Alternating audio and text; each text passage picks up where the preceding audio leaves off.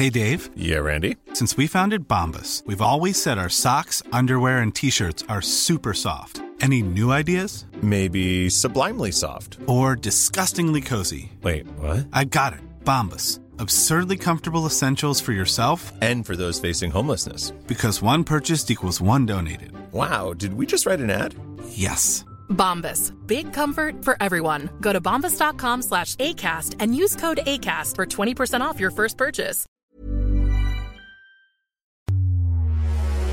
Mauricio Pochettino out, Jose Mourinho in. Who on earth saw that coming?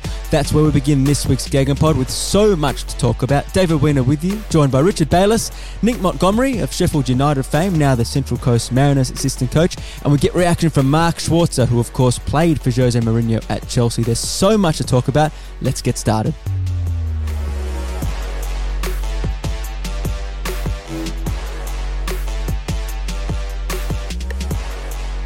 Yeah, there's only just a little bit to talk about in the world of football today, and we're going to have a, we've got so much to tuck into.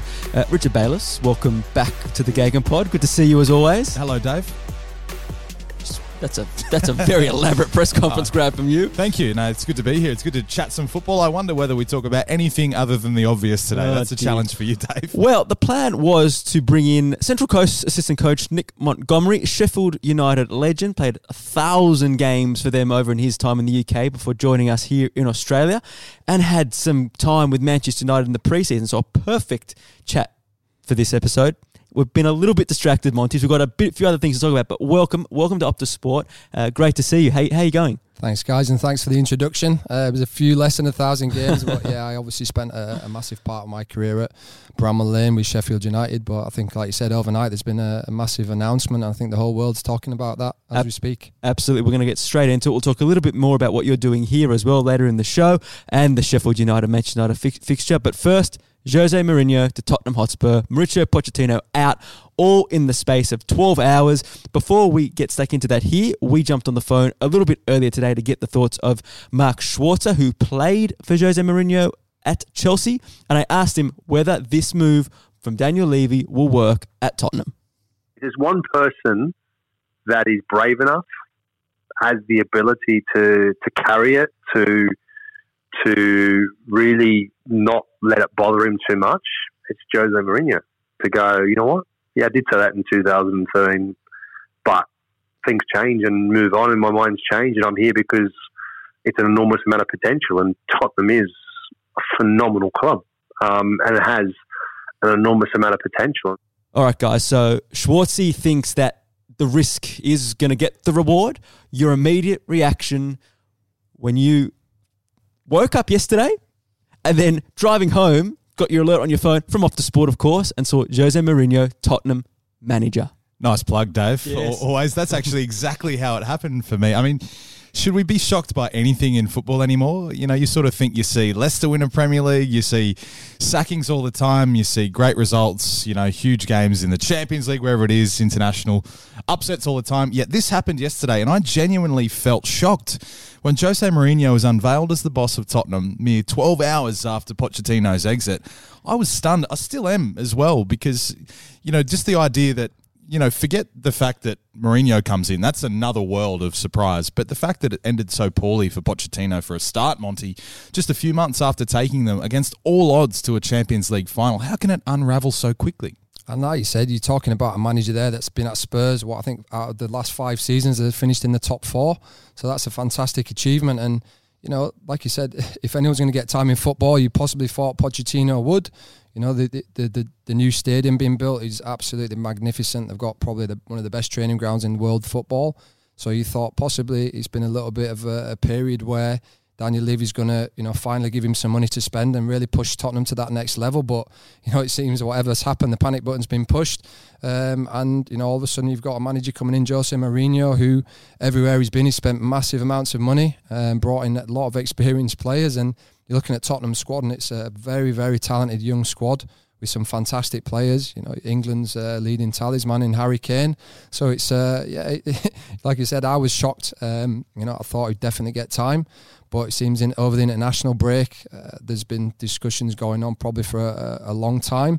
And yeah, it's uh, you know it, it, it's been a bit of a shock to everybody. Why now? Do you think maybe Mourinho, who we know clearly, given how quick he's already taken training, he's been plotting in the background? You think it's Real Madrid, Bayern Munich, Daniel Levy watching things going, this is a slippery slope, we've got to go now? It's just, why now? Why not then of last season? If Mourinho is going to go to one of those bigger clubs, Real Madrid or Bayern Munich, it would have happened by now. You know, he's really linked himself to those gigs.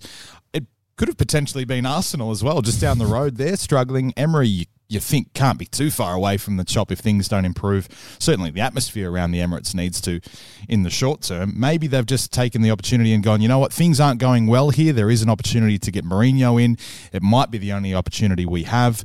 We need to jump on it now. But it's certainly been lingering for at least a couple of weeks. I believe back the Watford game about three weeks ago, because even the timing at the moment is a bit weird, isn't it? I mean, you've got a two-week gap between fixtures when the international break is on. You would think if you're to bring a new boss in, you do it at the start of that window as well. You, you mentioned the fact, Monty, it's a panic button. Do you think it's you think it's just pure panic? You know, Levy's jumped into something that he really shouldn't have done? I think you talk about the timing there. You know, Daniel Levy, he knows he's got players in that England squad. They've been away. Um, so possibly, you know, if it's done before the the, the the international window, players go away. You know, the mind's going to be on what's happening. You know, who's coming in. You know, Mourinho's in. That's going to be the talking point. And you know, it's probably a you know a smart move from the club deciding to wait till the players are back from international duty. Look, football is football. I'm pretty sure that Harry Kane and a few of the boys possibly may have known. Um, you know, these things are pretty hard to keep quiet in football. But look, the timing, like you said, the timing is what it is. I think everybody that's followed the, the Tottenham story, um, you know, Champions League, missed out on the final. And then, um, you know, the, the arguments the, that's been going on in the background. And, you know, some some sound, uh, good stories. There's been arguments in the canteen with Levy and Pochettino. um, and, you know, there's players' unrest, possibly listening to uh, Daniel Levy and... Uh, And Pochettino arguing about, you know, moving the club forward, and all of a sudden they go on international duty with Man City and Liverpool players, and they're listening to them about how their clubs are going for the Premier League and, and Champions League, and, and possibly that's, you know, that's the reason why the, the players have been underperforming, because you have got a massively talented squad there that, you know, is underachieving from, from where they were last year. So I think it's a, a culmination of things, but like you said, I'm pretty sure that it was organised way before this international break, and the timing's probably what they decided on, you know, to, to not distract the players too much. It reminds me a little bit um, of when Leeds got rid of David O'Leary. I know there are very different circumstances, but off the back of a an unreal run in the Champions League, the expectation rises so much, and by and large, a manager is sacked when results start to go south, but on the whole, it completely confuses the fan base because things weren't going that bad. I know that the owner at Leeds at the time was essentially wiping his backside with one hundred pound notes, and Daniel Levy is essentially the opposite of that. So it's not exactly the same. But in terms of that shock factor of, yeah, things weren't going great, but they weren't going that bad. I mean, you look at how inconsistent things are for all clubs, it seems, outside of the top four at the moment in the Premier League. All they had to do was probably string a few results together, you know, get their injuries on track, have a few players commit to the club. They could have turned it around quite quickly, in theory. Maybe that, maybe that's a little bit too hopeful, though. Yeah, look, I think if you've followed Pochettino from the start of the season, he didn't quite have that glint in his eye that he did mm. last year. And then you listen to all the stories, and like you said, there's players' unrest there, possibly thinking, is he going to go? Is he going to stay? You know, there's talk. There was talk about him at Manchester United, Bayern Munich, some of the other big jobs coming up, and you know, possibly if he didn't see that his future was there, and like you said, his, the expectations from the fans were were huge. Like you talk about Leeds United there, and um, the expectation becomes, uh, you know, becomes massive, and it's probably a bit of a burden. And if he's not allowed to spend that money that he wanted, then possibly that, you know, that that that's a massive reason again why, you know, why. why a lot of this uh, stuff's happened. So that's what confuses me, Monty, because he wasn't able to spend the money that he wanted, but in comes a manager who spent as much in one window as Spurs and Levy spent in five and a half years under Pochettino, and he's come in and commanded. All of a sudden, they found enough to pay out Pochettino and his staff twelve million pounds. Mourinho's going to cost, I think, eight million pounds a year in wages, pounds. I think that puts him second on the planet in terms of the pecking order for coaches' salaries. Where's this money come from? Well, look, you talk about, you know, the, the money that's spent. I think it was one hundred nine million in, in, in five years Pochettino spent, and Mourinho spent that in twelve weeks in two thousand eighteen. So that that shows what a fantastic job Pochettino did. Uh, absolutely unbelievable, you know, spending only one hundred nine million, which is massive money, but in today's market, that's just over one Harry Maguire. So to do that and get to the Champions League and four top four finishes is... is huge. But look, maybe Tottenham have looked at it as a business, uh, you know, football is a business, and thought, you know, Mourinho coming in, possibly he can put value on the players if they get success. You know, the money that, they, that they're talking there, success adds values on players, and they start being, being a selling club, selling a couple of the young young players in the long run. It's, it, you know, it's business at the end of the day. How much of Mourinho's value do you think has been devalued by what happened at Manchester United? Because, you know, the record there of spending a fair bit and not being able to cultivate that young talent, bring them through, which he's never really done anywhere, let's be honest. But it seems as though the Mourinho we now look at going to Spurs, I mean, if this happened three or four years ago, everybody would say this is unbelievable for Tottenham, huge signing. But now, because of what's happened at Manchester United, because of the, the personality, I suppose, that Mourinho puts out there, particularly in the press, you know, he divides opinion, he polarizes opinion. Now, all of a sudden, there's that negativity to it. Do you think that his reputation has taken a big hit from what happened at United? Look, he's a very, very shrewd, smart smart man. And to be honest, I think he's probably took a lot of time to self-reflect since he left Manchester United. And for me, Manchester United's a different beast. It's one of the, you know, if not the biggest club in the world. Uh, you know, when he went to Chelsea, that was an underachieving club. He spent huge amounts of money um, and virtually bought success, you know, as did Manchester City. But at Manchester United, you know, a draw is a, a bad result. And again, going in there, he did, you know, he did did quite well. Uh, spent a lot of money, but yeah, it just seemed that that during that period, he sort of fell out with some big name players. And you look back at Mourinho when he first started. I think his man management style and the way the players played for him, that was the biggest buzz. You know, you, you look at John Terry and these players, Frank Lampard, the way they speak about him. I'm sure if you ask Pogba and a few of the Man United boys, it's completely different. And you know, you mentioned that I did spend time, you know, with Manchester United uh, in pre-season, and I did speak to a few players, and I just didn't get that that feeling that they that they found his management style was, you know, the way that, that other people talked about. And you could clearly see that week to week. It was, you know, the training ground bust-ups and, and all that stuff was really messy. Um, but look, he's probably, like I said, he's a smart guy. You know, the move to go on to Sky Sports and, and do the commentary and put himself out there and let people know he's changed and he's, uh, you know, he's self-reflected. And, you know, the guy, the guy, you know, he's one of the most decorated managers in world football ever. Um, so he's a very, very smart guy, and he probably knew that was a good chance for him to get out there and, and put him put himself in the window as players do, and, you know, let people know that he has changed and he has reflected on what he's done in the past. Because if you want to win things, you know, you, again, he spends money, but he'll win you things. It's it's that simple. So Schwarzer backs Mourinho's man management style from his time at Chelsea, says that he could look guys like Terry, Lampard, Ivanovic in the eye, berate them, but get the best out of them.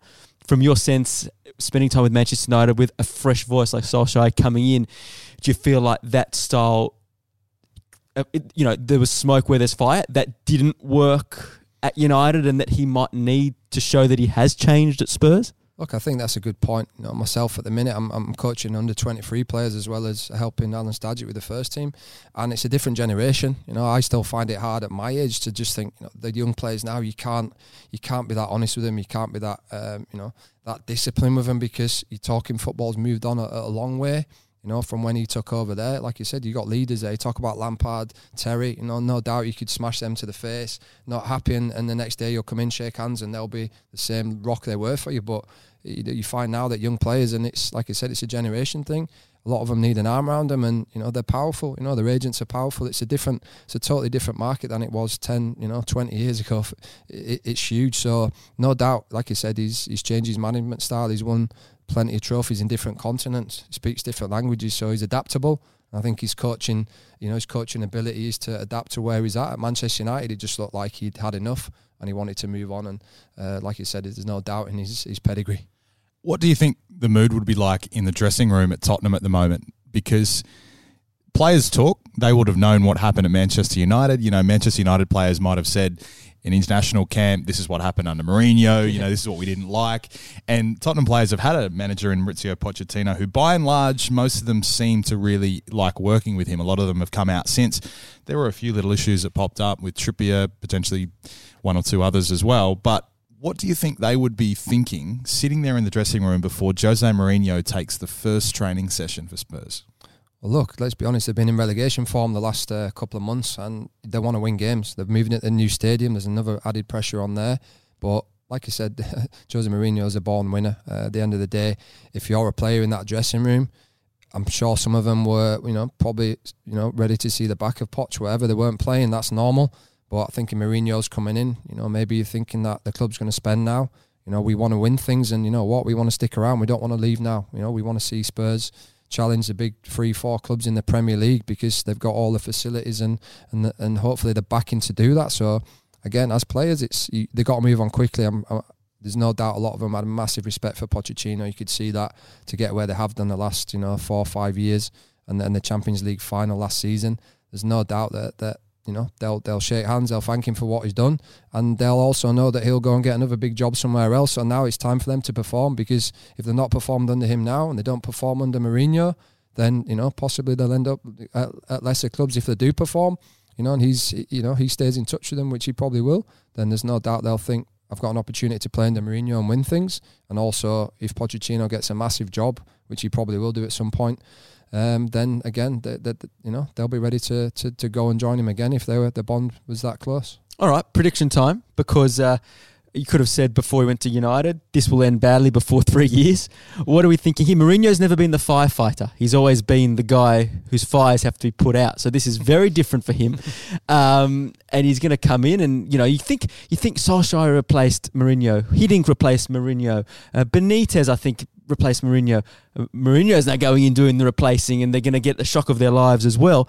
Um, how does it play out? And is this his last chance?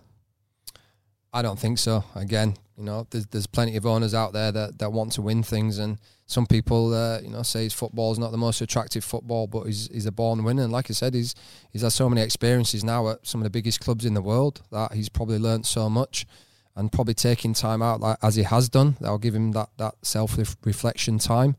Um, so, yeah, it's it's going to be interesting to, to see because you mentioned there, most clubs he has left in a bit of a mess, which a lot of good managers do. You know, they don't want someone coming in and all of a sudden it's all rosy and, and you know, it makes them look bad. That's that's normal. I've seen that in, in my time as well. So, again, you know, going in somewhere now where, you know, the expectation is for him to get instant results and, and starting with a massive game on the weekend at West Ham. It's it's a great opportunity for him to get off to a good start.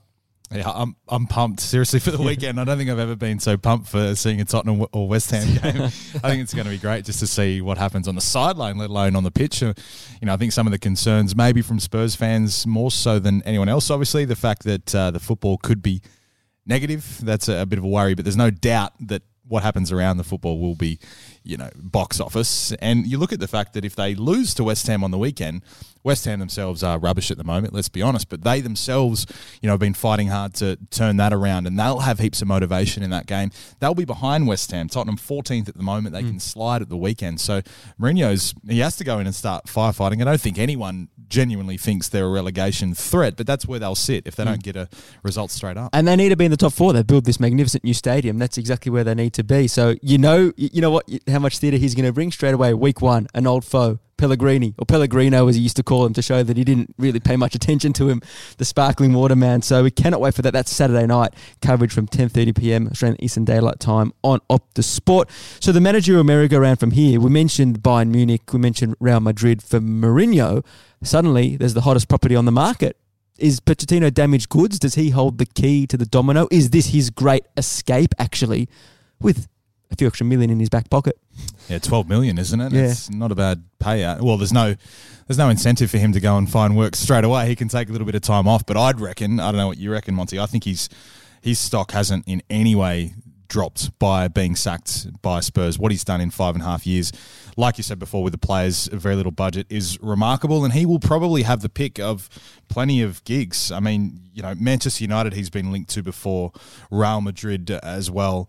Bayern Munich on paper is probably the best Tasty. one to yeah. take because, you know, they're standing by waiting to the end of the season. Maybe Erik ten Hag, the man that they wanted. This will change their views potentially because Pochettino is available in theory now.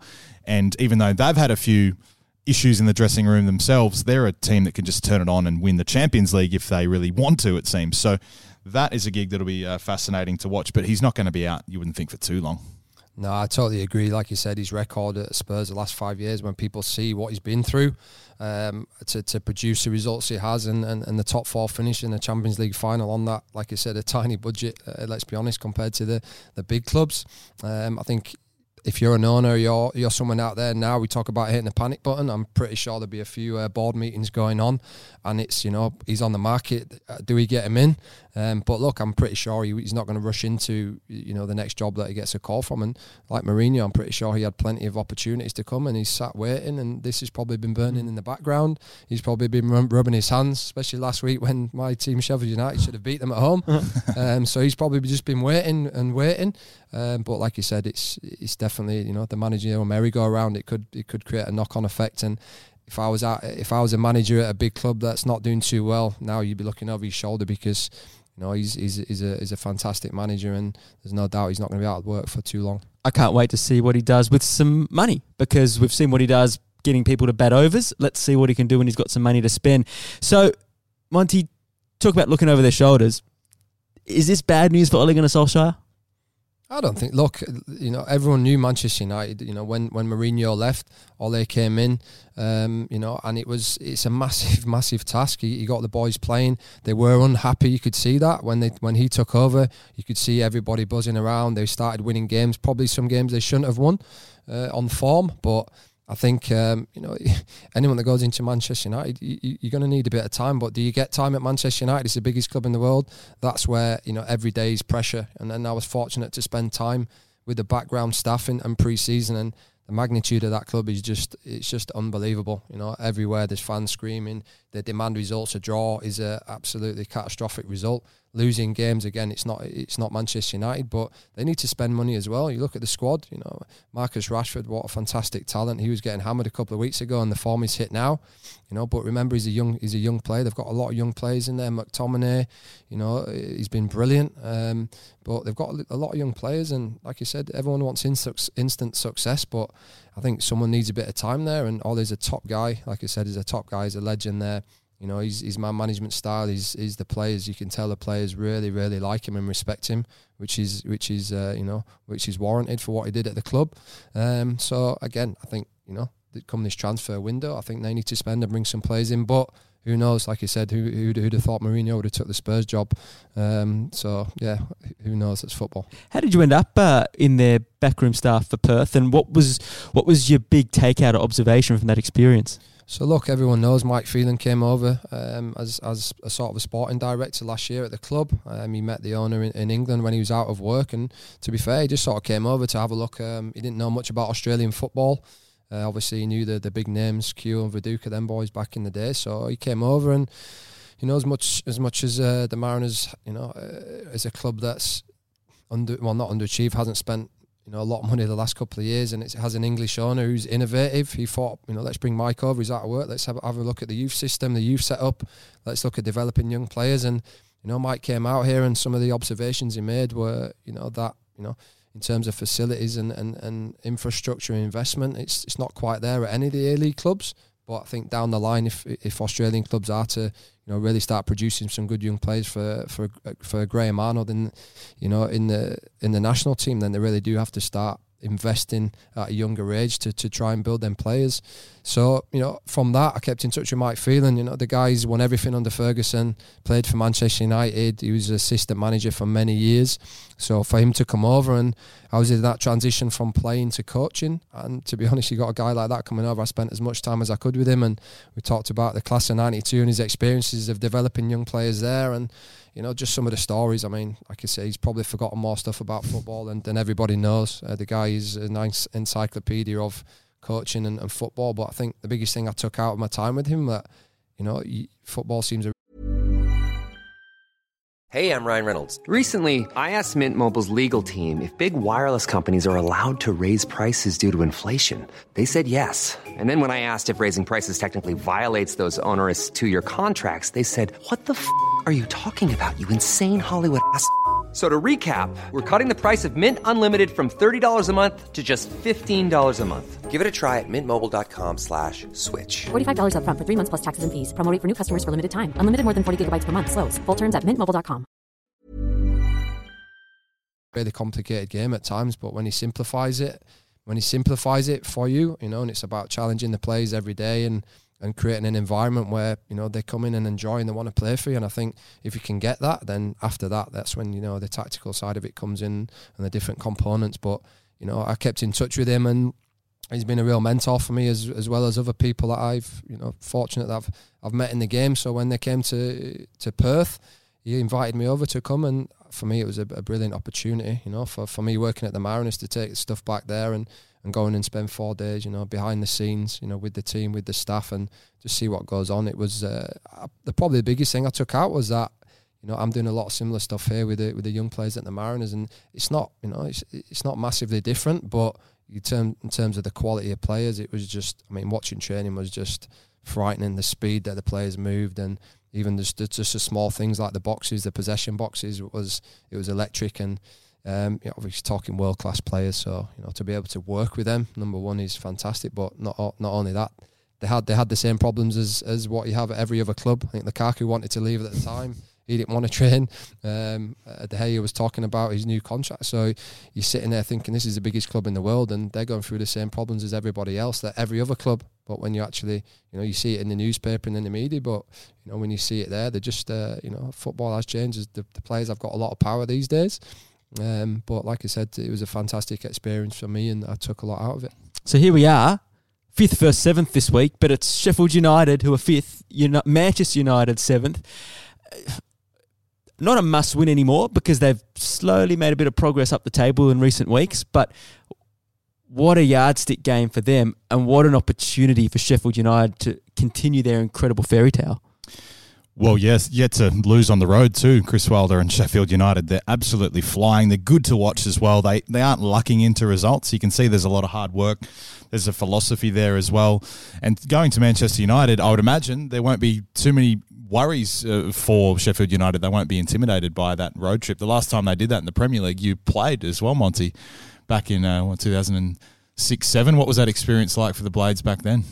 Oh, look, again, we went up that season. We had a really good spell. Um, I think everyone knows that the Carlos Tevez and Mascherano affair happened towards the end of the season, and uh, the, the, you know, it sort of it went downhill. You know, we all know what happened there, the ind- injustice. Um, we talk about that uh, for the rest of the day. But look, um, you know, going to Old Trafford again is is a is a brilliant uh, experience. Um, it's a, one of the best stadiums in the world and atmosphere. But they go there full of confidence. They've been to Chelsea. You know, they've been to Chelsea, they've they've got a result there, they've uh, gone to Spurs and should have beat them, so they'll you know, they'll go there. They're really hard to break down, they're disciplined. Again, you know, Chris Wilder's someone that I know really well. Um, I've obviously kept in touch with him over the years. I know obviously the captain, Billy Sharp, and a lot, a lot of the players there, and I've been fortunate during my uh, pro licence, um, going back to the U K, I've I've spent time there as well and watched training and, and spent time at, at the club, which is which is brilliant for me. And they're just they're just disciplined. They're, you know, they've the structure that they played and, and the style. I think a lot of teams, even in the Premier League, have struggled to deal with the overlapping centre backs and, and the movement they have and rotations. It's been, you know, it's been great to see. But I mean, defensively, they're, they're, they're just solid. I mean, talk about defensive principles. You know, they block shots, people get tight. You know, there's no letting runners run past you, and down the other end, you know, they they do deliver balls, and a lot of the goals have come from wide deliveries. So they will deliver balls, and if you don't deal with them in the box, they've got players that are, you know, they they try to get two, three players in the box every time, and they'll get chances. So it's going to be a, it's going to be a, an interesting battle. Obviously, sitting fifth is huge for Sheffield United. Long way to go though, and the gap between, you know, pretty much fifth all the way down to seventeenth, it's not massive. But, you know, do you think they'll be looking over their shoulder, still knowing that? Will it still be all about survival, or will do you think the players and and coaching staff and, of course, supporters start to look up a little bit and think, maybe this is a season with all the big boys having inconsistent times of it, we can achieve something special? Oh, look, the fans there, they're, again, they're so passionate. It's just an unbelievable atmosphere. I was fortunate that I spent fourteen years playing there.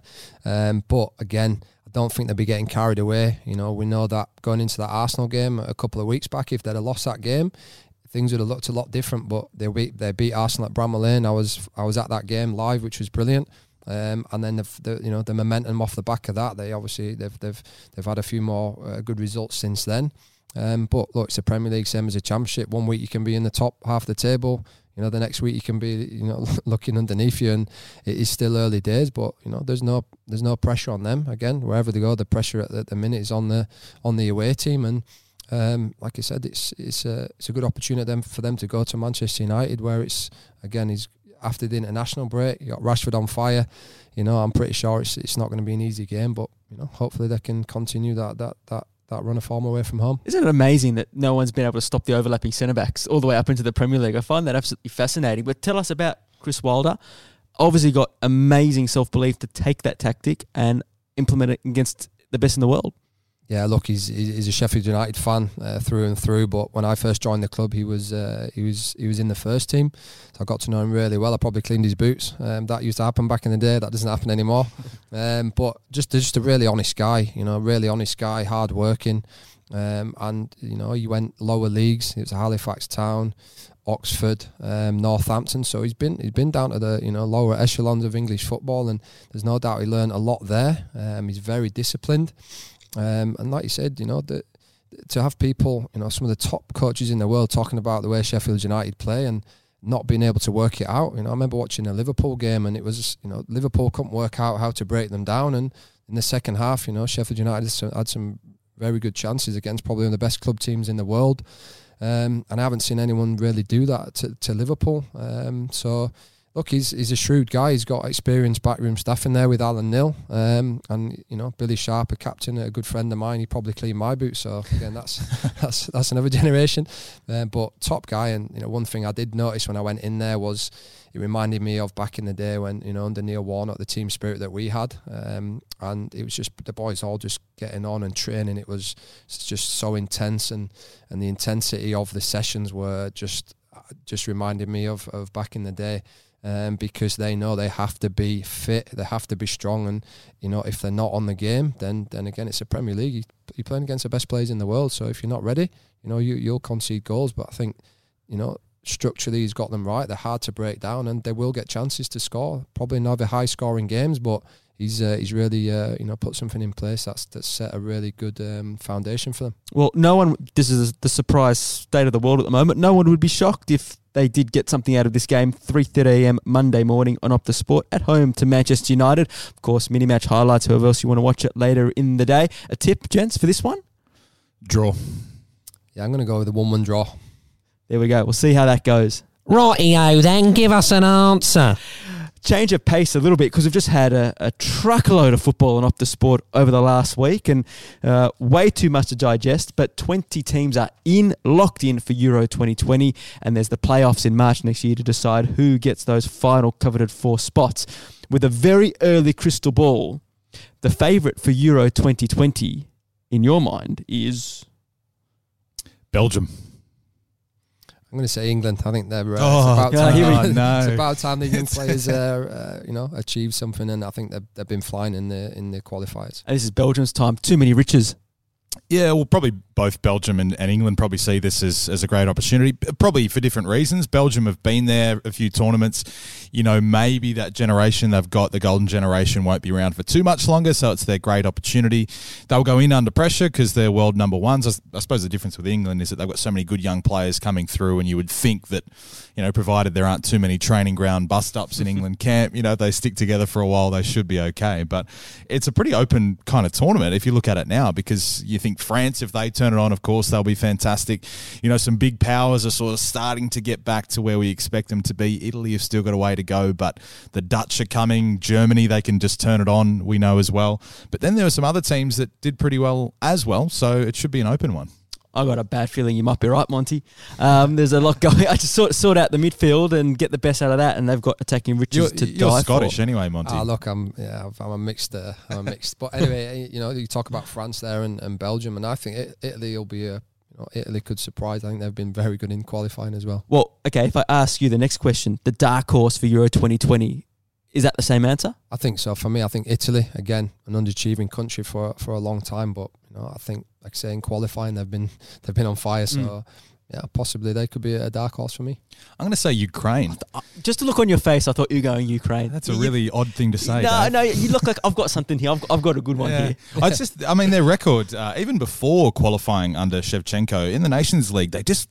they look strong, don't they? They just look like they're galvanised as a unit. They tore everyone apart in a group that had Portugal and Serbia. They went unbeaten. That was the hardest group potentially on paper, and they'll take a great deal of confidence. So this is a tournament that traditionally dark horses can win too. It is so open. So, yeah, maybe. And we and like a tournament we've never seen before, because there's going to be travelling left, right and centre. Might favour teams who play in their in their host cities. The draw will really, really change this prediction uh, later on this year. So watch this space. And, of course, that tournament is on Optasport next year. We can't wait for that. All right, Rich, P S G's owners closing in on Leeds takeover makes you... Well, hang on a second. Before I answer this one, are you aware that there is more than one Leeds supporter on this podcast today? Well, I didn't actually. But I do know that I'm obliged contract- contractually to ask you this question. Exactly right. I mean, I brought them up earlier in the pod, which was probably a record for the longest it took. It was probably seven or eight minutes in. This one is interesting, isn't it? Qatar money, as we know, rife throughout football, not just at P S G, but right throughout the game. Linked with Leeds has been for a little while. The chat seems to be that it's moving slowly, but there's definitely something there, and you would suspect it hinges on them going up this season under Bielsa. They have to do it, otherwise they'll lose Bielsa, and you sense that all this amazing football they've played, the great couple of seasons they'll have, will fall to nothing. But if they do go up, and this Q S I, Qatar Sports Investment, Um, is accurate, which it seems to be, then they could go into the Premier League with a heap of cash. Yeah, well, look, let me dispel something straight away. I am from Leeds. I, I am, obviously, Leeds is close to my heart. It's where I spent the first six years, from ten to sixteen. Then I left and went to Sheffield United. So I'm a, I'm a Sheffield United man at heart. You know, that's my number one club, but obviously I've fond... you know, fond uh, involvement with Leeds United. You're, you um, you have to say that though, don't you? I do. Look, it's, again, all my friends are Leeds fans. I did score at the Cop End there. I got some abuse, which was good. um, but no, you know, what a, what a massive club. Um, you know, I had a couple of opportunities to sign for them during my, my career at Sheffield United, but uh, it sort of never happened. And then I, then I came over to Australia. But I mean, look, it's it's one of them clubs that everyone's just sensed, you know, for a long time that they're about to explode, and I think if they can get up in the Premier League, again, Sheffield United, them, you've got teams like Sheffield Wednesday. You're talking massive, massive clubs, and in that Yorkshire area, you know, they live and breathe football. You know, that's their, like I said, that's their whole week. You know, people always ask me what the difference is between the fans here and uh, and in England and football, and that that's it for me. It's for the fans. It's, you know, it, it's their life. You know, they work all week, they work all week, they work hard, and and. Go go to the game on the weekend. If they win, it's the best thing in the world, and their their week's good for the following week. If they lose, you know, it really is a, a tough week for them at work, and that's uh, that that's you know possibly in a lot of other countries as well. Uh, here, there's so many sports; it's just a fantastic amount of sports here. But there is life or death, and it's just a you know it's a massive club waiting to explode. There are a couple of clubs actually in the Championship to keep an eye on. Nottingham Forest are another one that you'd class as a super club, and they've got investment behind the scenes too. They've been a bit of a rabble on the pitch, but they've just committed to redoing their stadium and the City Ground. Themselves, Leeds, um, not as much Wednesday. They need to sort themselves out in the shorter term because they've got some issues hanging over their head uh, legally, but... there are a couple of clubs that if they get back into the Premier League, they won't just succeed because they're big. You know, they're rife for investment. And you look at Mike Ashley at Newcastle wanting three hundred million pounds for Newcastle and nobody paying it. There are deals to be had lower down at your, you know, your Forest and your Leeds. I think the asking price for Leeds is a third of that of Newcastle, but the opportunity is the potential probably just wow. as big, isn't it? So there are a couple of clubs to keep an eye on. Watch this space. Speaking of deals, Gareth Bale dancing with the Wales Golf Madrid flag after Wales qualification is... Yeah, look, it was fantastic to see Wales uh, qualify. I, I was fortunate that I played with Gary Speed before the, you know, tragically, um, you know, lost his life. But I think he really started um, something for Wales then at the time. Um, a lot of good young players coming through and um, sort of a, a different style of play. And then obviously, you know, Giggsy coming in now, and I think it's it's brilliant for, for Welsh football. Like I said, they've, they've you know, Aaron Ramsey, Gareth Bale, you talk some, some top-class players. So it's brilliant for them, it really is. Um, and yeah, see Gareth Bale, he's obviously been through a lot. He's, uh, he's not been happy at Real Madrid um, over the over the, you know, over the previous season or two, but like I said, he's he's Welsh through and through, and to see that is that's what you want to see. He's he's a real really flying the flag for Welsh football for a long time. It's probably what you want to see if you're a Spurs fan, though. Oh, absolutely, yeah. He um he's the big one. First of all, yeah, there'll be so many players linked to Spurs, won't they? Uh, now Mourinho is there, but the fact that Bale, he's either having a massive dig at Madrid or he's just having a laugh at his own expense. But either way, it's great that he held that flag up. Can see the humour in it. And obviously when you qualify for Euro twenty twenty, you can celebrate however you want. It's great to see some personality from a guy that gets mocked and criticised often for pretty much not. So great stuff to see, and great to see them there, and great to see Giggs and Bale at a major tournament together. So that'll be amazing to watch. He said what?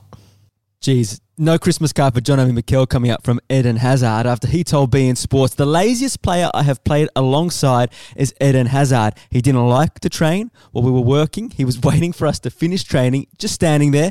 But on Sundays, he was always man of the match. It was unbelievable. Lovely words there from McKell about Eden Hazard. Remind you of anyone? Oh, look, first he says Sundays, so whether that was only Sundays or the rest of the games, um, I'm not sure he's got the wording right, but like you talk about Eden Hazard, Eden Hazard, he's one of the best players in the world. And I think as a player, if you've got a player in your squad like that, you know, you you you know, you'll let him off, because for me, if he's going to win your game every weekend, again, I don't think you have two or three players like that in the squad, because again, the pressure on you then if you don't perform, it's it, it's different. But you're talking you're talking a real match winner there, so. You know, I'd happily uh, let him uh, not do much for the week if he's going to turn up on the weekend and, and be the difference between the two teams. Bridgie always says that about Mark Viduka, doesn't he? That he would essentially turn up late for training, sometimes still in his jeans, and then leave earliest and pretty much say to the, the coaching staff, no, I'm not going to do that beep test, or I'm yeah. not going to do that. But at the end of the day, they were like, well, yeah. he's probably going to win the game for us on the weekend. Yeah, so Bridgie says Viduka turns it on. What about for you? For me, I played with a French striker called Christian Nade, and you probably all remember he he scored the winner against Arsenal in two thousand six at Bramall mm. Lane. Similar to, you know, it was a French boy that scored the winner a couple of weeks back, so that was uh, yeah. that was ironic. But yeah, I mean, this guy he was he was like he was built like a boxer.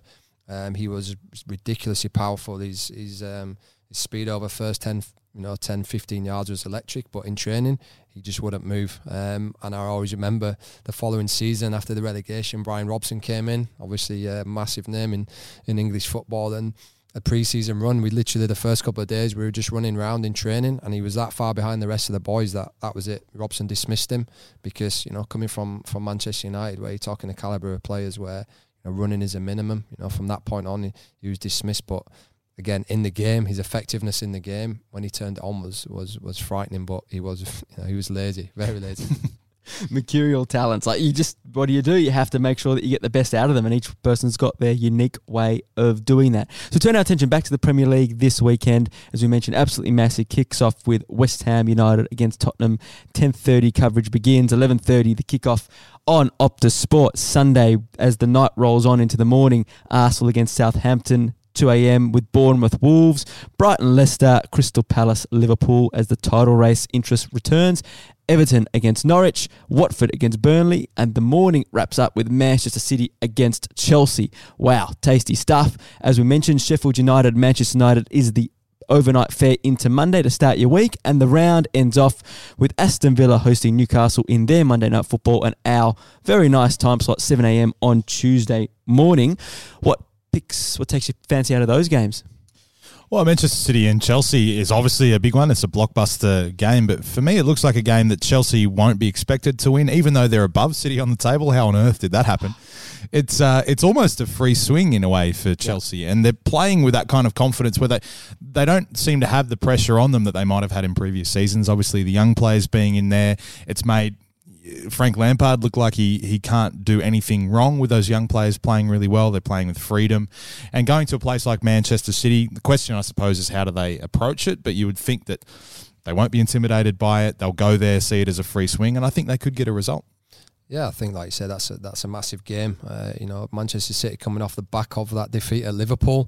You know, Chelsea go there full of confidence. Like you say, a lot of young players that are playing really free, you know, without much pressure on them. And it's been fantastic to see the, the, the way they're playing the attacking football. But like you said, doesn't matter what game you look at on, you know, uh, this weekend, all you look at is, is Tottenham, West Ham, and I think all eyes are going to be on that game. It's going to be, uh, you know, it's going to be fantastic to see how the, the next couple of days build up and the mind games that Mourinho plays. I'm pretty sure they'll start um, probably, uh, probably oh, yeah. straight away. How do you watch it, Monty? Do you stay up and watch games? Do you watch in the morning? Do you always watch Sheffield United, for instance, uh, after you've watched Leeds, of course? Uh, how does that work? Well, look, anyone to tell you, if you go from playing to coaching, it's uh, it's quite consuming. So um, I've got fifty uh, young lads that, I'll, that I'm sort of head of at the minute. You know, the M Y L squad and, and the M P L squad as well as helping Stadge with the first team. So for me, getting a full game in is, is I try and get one in a weekend. Um, but I just love the fact I can get up in the morning, watch the three minute or you know the twenty-four minutes, um, and see how the games have, have gone. So yeah, it's brilliant. I'm always uh, I'm always keeping an eye on what's going on and. Um, you know, along with the A-League as well. So it's uh, it's football, football, football, apart from three kids that are screaming, running around the house when I'm home. Just and give them, give them a football, they'll be right. and, and and life at the Mariners at the moment, how is that travelling? Yeah, it's good. Look, it's uh, you know, it was a, we had a fantastic win away in Perth, which nobody expected. But we've got a young squad. You know, Stadge has come in uh, from from doing brilliantly at the, at the Matildas before what happened. Um, but you know, he's, he's structured, he's disciplined, um, and you know, again, it's going to take time. He's, he, you know, he wants to pull the squad together, but it's hard when when financially you don't have the, you know.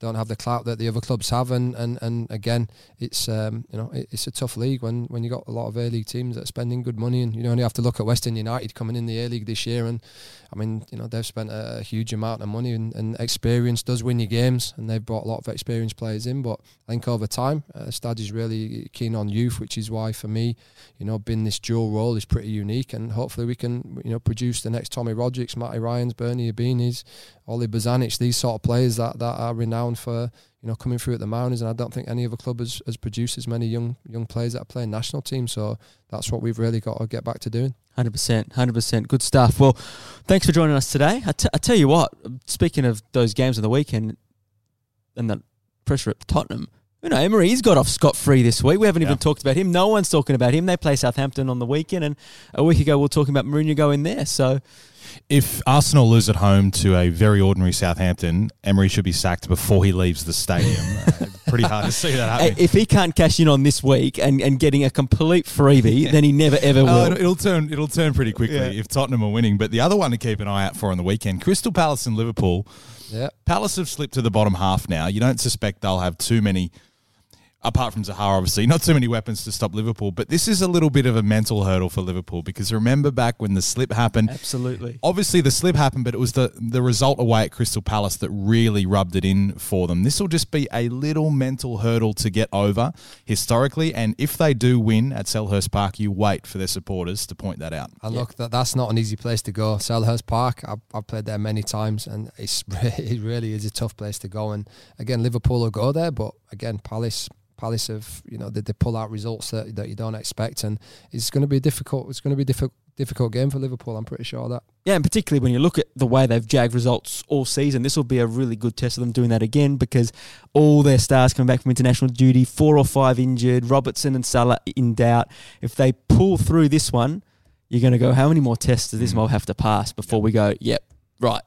You can have it. It's you. It's yours, guys. Um, so we lo- so much to look forward to this weekend, and then of course rolls into a Champions League and Europa League week next week. So it's football every single day of the week. If you fancy that next week, Rich, well, you'll be all over it as ever. So thanks for joining us today, and uh, enjoy the football over the weekend. Thanks, Dave. I'm going to go and try to give a few more digs to Monty about secretly supporting Leeds. Good, run, run while you can, Monty. Thanks so much for coming in. Great to hear your insights, and uh, good luck for what's coming up with the Mariners and your youth work as well. No worries, really appreciate you inviting me. And there's so much football out there to enjoy. So as ever, until the next Gagapod, enjoy your football.